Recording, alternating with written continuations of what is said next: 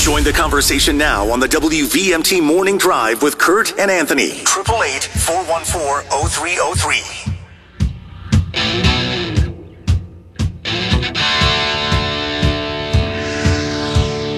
Welcome back to the morning drive, everybody. Kurt and Anthony here on this Wednesday morning. Happy Valentine's Day, everybody. And joining us in studio now is Derek Brouwer. Is that, am I pronouncing your last name right? You are Brouwer. Brouwer. Uh, from Seven Days. And first of all, I want to just say uh, the reporting on this story, Derek, is, I think, award winning journalism. And you in Seven Days ought to get an award. Maybe you will at some point because this was above and beyond the call what you did in the story. You you this is the story. Let's just set this up a little bit here first. Um, seven days story. The the it's the cover story. The fight for Decker Towers. Drug users and homeless people have overrun a low income high rise. Residents are gearing up to evict them.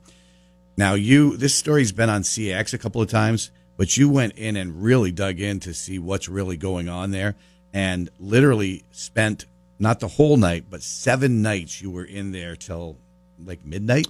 Yeah, on some nights, yeah, yeah. And so, what did just start out describing it to us? What did you see? Yeah, I mean, this is a this is a building. It's it's the tallest building in Vermont, at least it has been for a long time, and um, so it's 11 stories of apartments, mostly studio and one bedroom. So there are 160 people who live in the building. Um, elderly and uh, and disabled people are eligible to live there.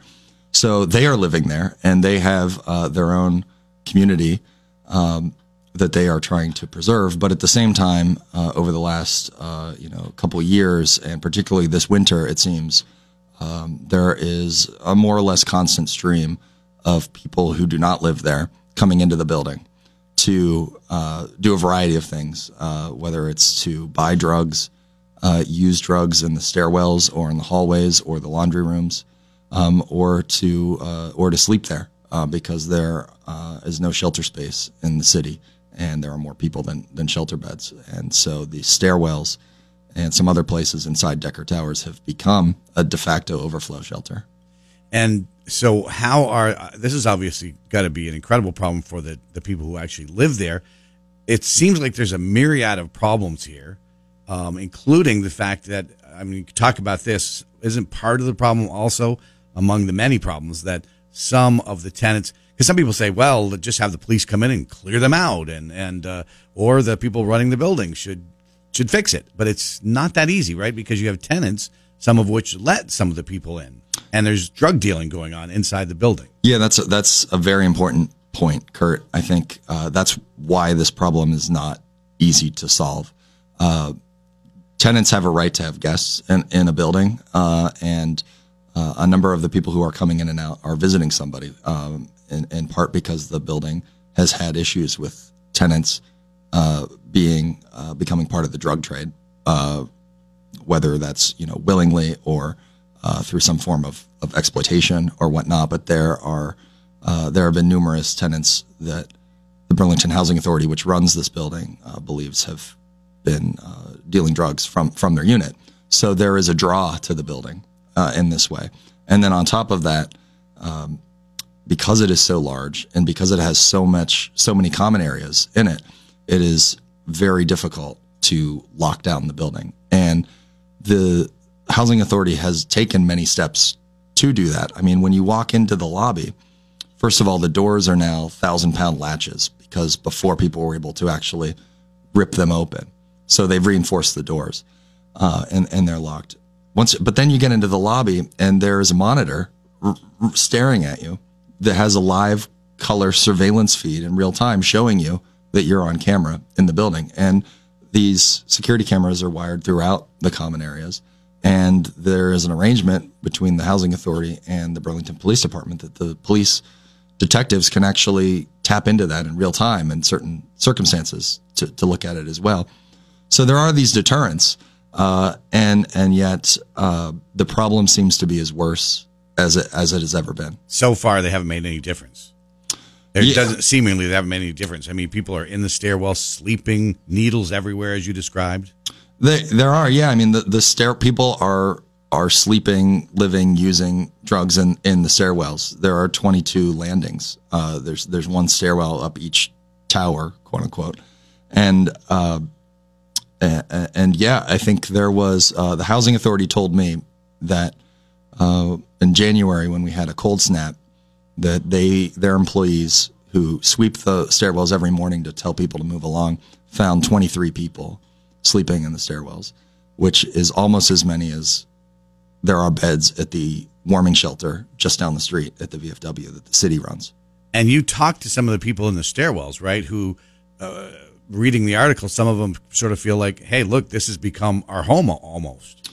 Yeah, that's that's exactly what um, two women told me who who I met in the in the stairwells, and uh, and and they actually pointed out that uh, you know people who are unhoused or in the city have been pushed away from other spaces that that they've been uh, inhabiting, um, such as Memorial Auditorium, the YMCA downtown. And uh, as they've been pushed out of those central places and, and places like City Park, City Hall Park, which uh, in, you know in winter is less appealing, uh, they have uh, many have have come inside residential buildings in stairwells and landings, and it's not just Decker Towers, but Decker Towers is uh, is, is its design and its its scale make it uh, you know kind of uh, an, an, ideal sort of magnet for that. And what's been the reaction to? I know you again a very in depth story here. You talked to a lot of the people who actually do live there and have apartments there. What's been the reaction you found from people living there? Well, you know, one of the most interesting things is I I, I talked to you know a couple dozen residents uh, while I was spending time there, and uh, I was really interested in how uh, how thoughtful they were about the situation. That that people there have a variety of. I mean, it's a it's a very diverse mix. It's a, it's it's truly a neighborhood, and so there are people from all sort of political persuasions uh, who live in the building, and they and they get along, and they come at this from different angles. Um, but uh, you know, so many people there have been struggling with what to do. The challenge is literally in their living room Whereas for so many other people in the city, it is much more abstract, I think, or it is something that you may encounter while you're shopping downtown and it may make you feel uncomfortable for a second, or you may not know how to respond uh, to somebody who's behaving strangely. But uh, this is literally inside their, their home all the time. Yeah, the contrast is you you get in your car and drive away or walk to your home and, and, and can kind of close the door behind you, but these folks are literally inside their home. Exactly. Yeah. And so they have been thinking about this a lot. Sure. And over time, as this has worn on, they, uh, many of them are, are struggling to remain patient with this. They, and, and they have really, uh, many have really reached a point, I think, where they, uh, have realized or decided that they can't, they can't put up with it anymore, that it's not fair to them. Uh, these are people who are, are living uh, on low incomes, fixed incomes almost exclusively, and uh, they rely on a federal housing voucher to have the to have their apartment. So those are uh, it is very hard to find a place with with a voucher right now. So they don't really have another place to go, uh, and so they have been thinking about what to do, struggle and, and sort of torn between compassion and and frustration. And in the last few weeks, really where this story is, what the story is chronicling is uh, the last couple of weeks leading up to uh, a pretty momentous event for residents there, which was uh, they they've organized and voted last week to form a resident council, and then the first action that resident council took was to form a neighborhood watch. And their idea for this is that uh, residents will volunteer and and run patrols through the building in which they are armed with a variety of types of self-defense and, and other weapons and uh, and also man the doors to try to stop people from coming in and kick people who are inside out and will they will they be able to kick people out that they run into in the stairwell some people are i mean according to your article are you had to step over people who were totally out of it at times or or maybe would just refuse to leave i guess how would they handle that yeah i think um, it's it's hard to know how this is going to play out. And frankly, I'm I'm nervous for everybody involved that that this uh, could somebody could get hurt in, in the process of this. Um, based on what I saw, it's it's the the encounters are can be volatile. I mean, people are in survival mode when they are, you know, they, if they had another place to go that they thought was better or they would be less in the way, I think they most of them would, but they don't. And and so, uh, as as you pointed out, you know, with, as one woman told me, this feels like the closest thing she has to home. And and the other thing she told me was that, you know, she's perfectly willing to make somebody angry in order to stay warm. If that's what she has to do, she's going to do it. So I think that that sort of survival mode that people are in, as well as the levels of intoxication and, and other issues they may have, uh, kind of make this uh, ripe for confrontation. Uh, and so, and there have been already. And in fact, the night before the vote to form the neighborhood watch, a group of residents said they went out and did a dry run of this. And during that process, they encountered a guy who would not leave, and uh, somebody ended up pepper spraying a stairwell, and the uh, and he was screaming at one in the morning, and the police the police came. As I understand it, I was not there for this moment, but I understand they got him out of the building. But uh, the next morning, uh, my photographer was there with uh, BHA employees who were doing rounds through the stairwells, and and that man was was back in the stairwells that morning again. We're talking to Derek Brouwer from Seven Days, who has written a in-depth article about this situation at Decker Towers on St. Paul Street in Burlington, which just seems to have become almost literally a war zone. And I think this is going to end up being an award-winning article. If you have a question for Derek, give us a call on the McKenzie Country Classic Hotline, 888-414-0303. Let's go to the phones. Good morning. You're live on the morning drive. Yes, good morning. You know what? What would be nice to know is uh, if you spent some time asking these people what is bringing them here, why are they moving to the most expensive place in the country to live like this? I mean, these people can't be just you know kids that left left a normal home and decided to go live in this building and and become drug addicts in Burlington. These people can't be from here. They must be moving here from somewhere, and I'd like to know why. What's bringing them here? Yeah, I mean, uh, you know, I don't know. I did not talk to everybody who was in the stairwells, but uh, several who I did, and I also looked up their their criminal records as well. And um, you know, the the two women in the story who I spoke to, they've been in Burlington for years. Uh, uh you know, I can I can see it in their in, in their in their file uh, as well. Um, so, uh, and then there's another there's a young man who I talk about in the story who does not live in Decker, but is is a frequent presence. He's 20 years old and, and homeless, and he's also from the area uh, too. Uh, so I think it is. Um, I think I think there is a mix of people, but it's. Uh, I think it's also wrong to to uh, assume that everybody is is coming here. Uh, Derek, can you also talk about? We touched on this a little bit, but about the difficulty, more about the difficulty with keeping people out of the building. Because again, you, I, I know some people listening to this, and probably we all would think this initially, like you know, keep the doors locked. There's got to be a way to keep people out.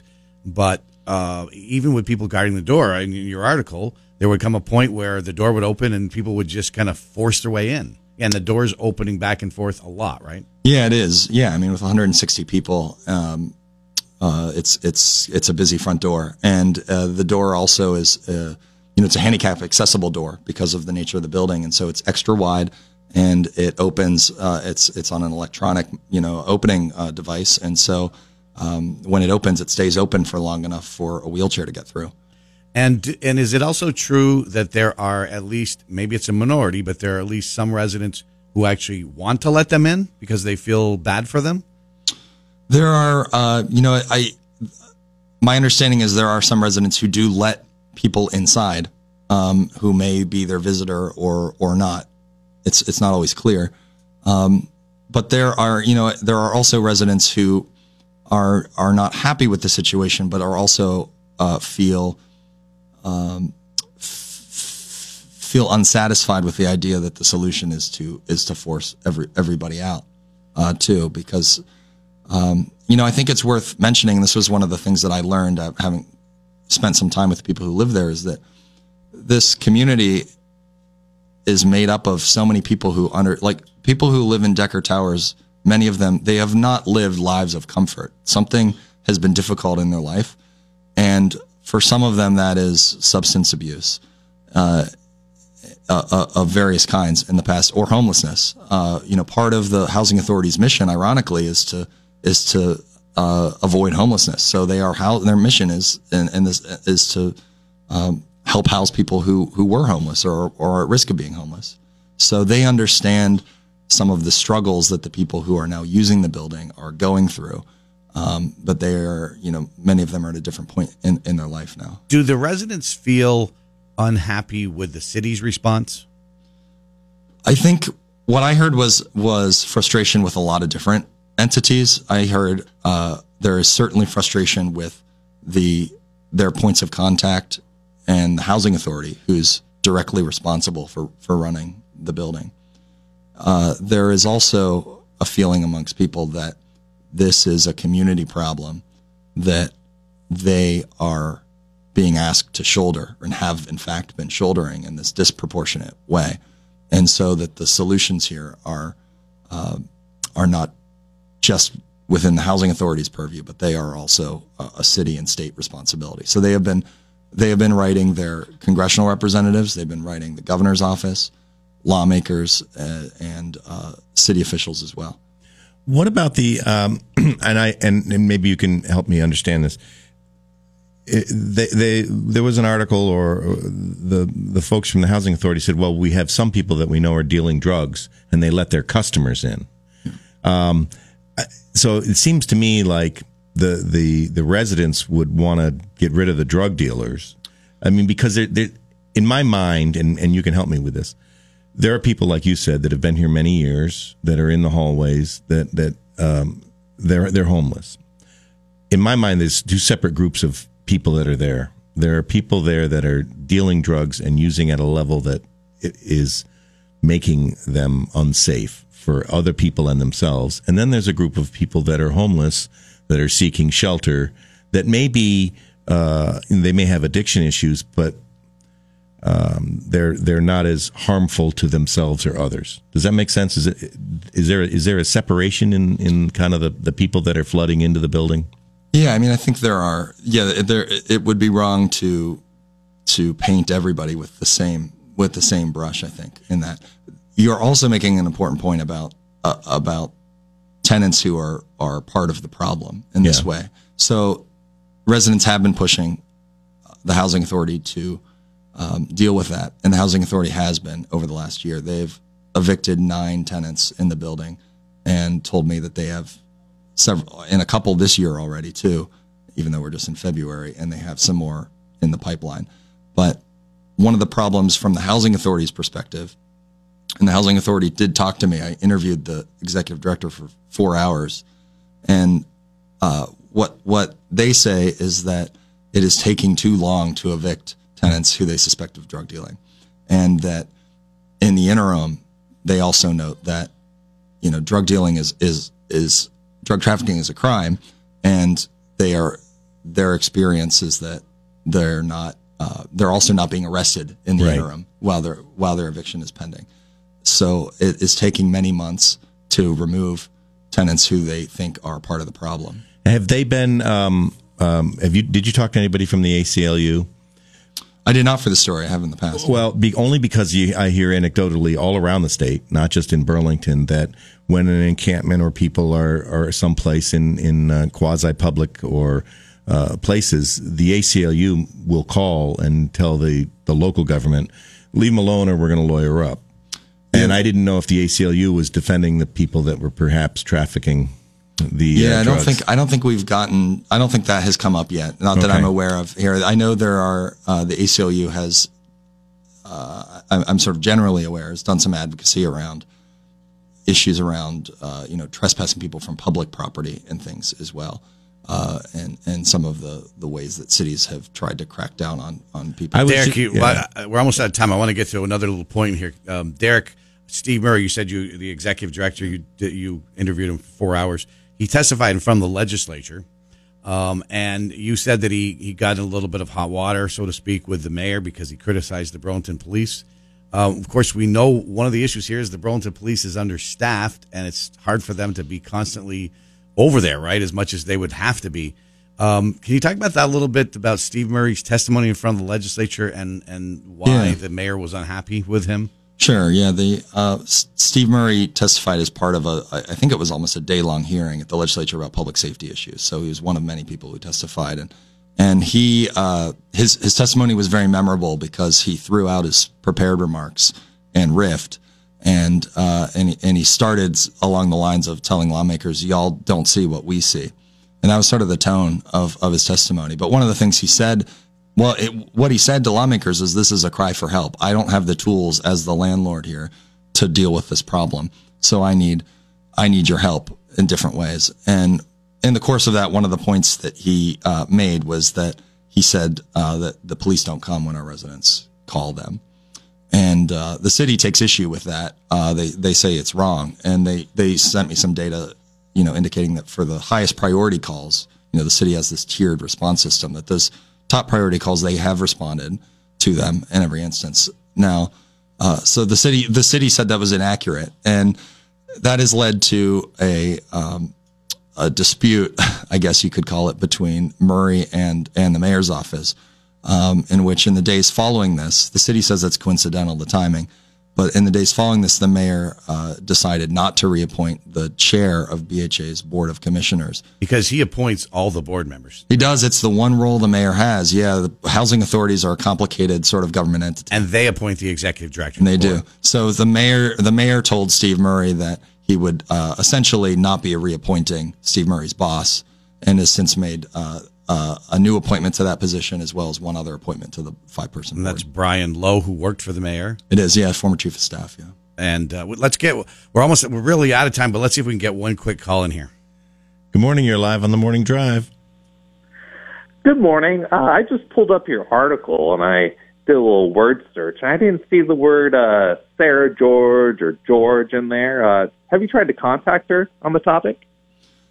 Yeah, thanks for the question. I, I did talk to Sarah George, um, in particular around one detail that is in the story. Uh, if you read the story, there's a um, there is a section that that talks about a man who uh, has been going into the building and actually saw him be arrested by Burlington police, and uh, he was then he spent the weekend in jail and then was released after going to court on on Monday uh, morning, and. Uh, and, and there was sort of a cruel twist in this, in that he was, uh, you know, he was arrested because he, he wasn't supposed to be at Decker, um, but he was out of jail on on on a condition that he have a curfew, and uh, his public defender actually asked to have his curfew changed to Decker Towers, and uh, the state's attorney's office did not object to that, and so he was then uh, released from prison on on new conditions that included a curfew that he stay at an apartment in Decker Towers.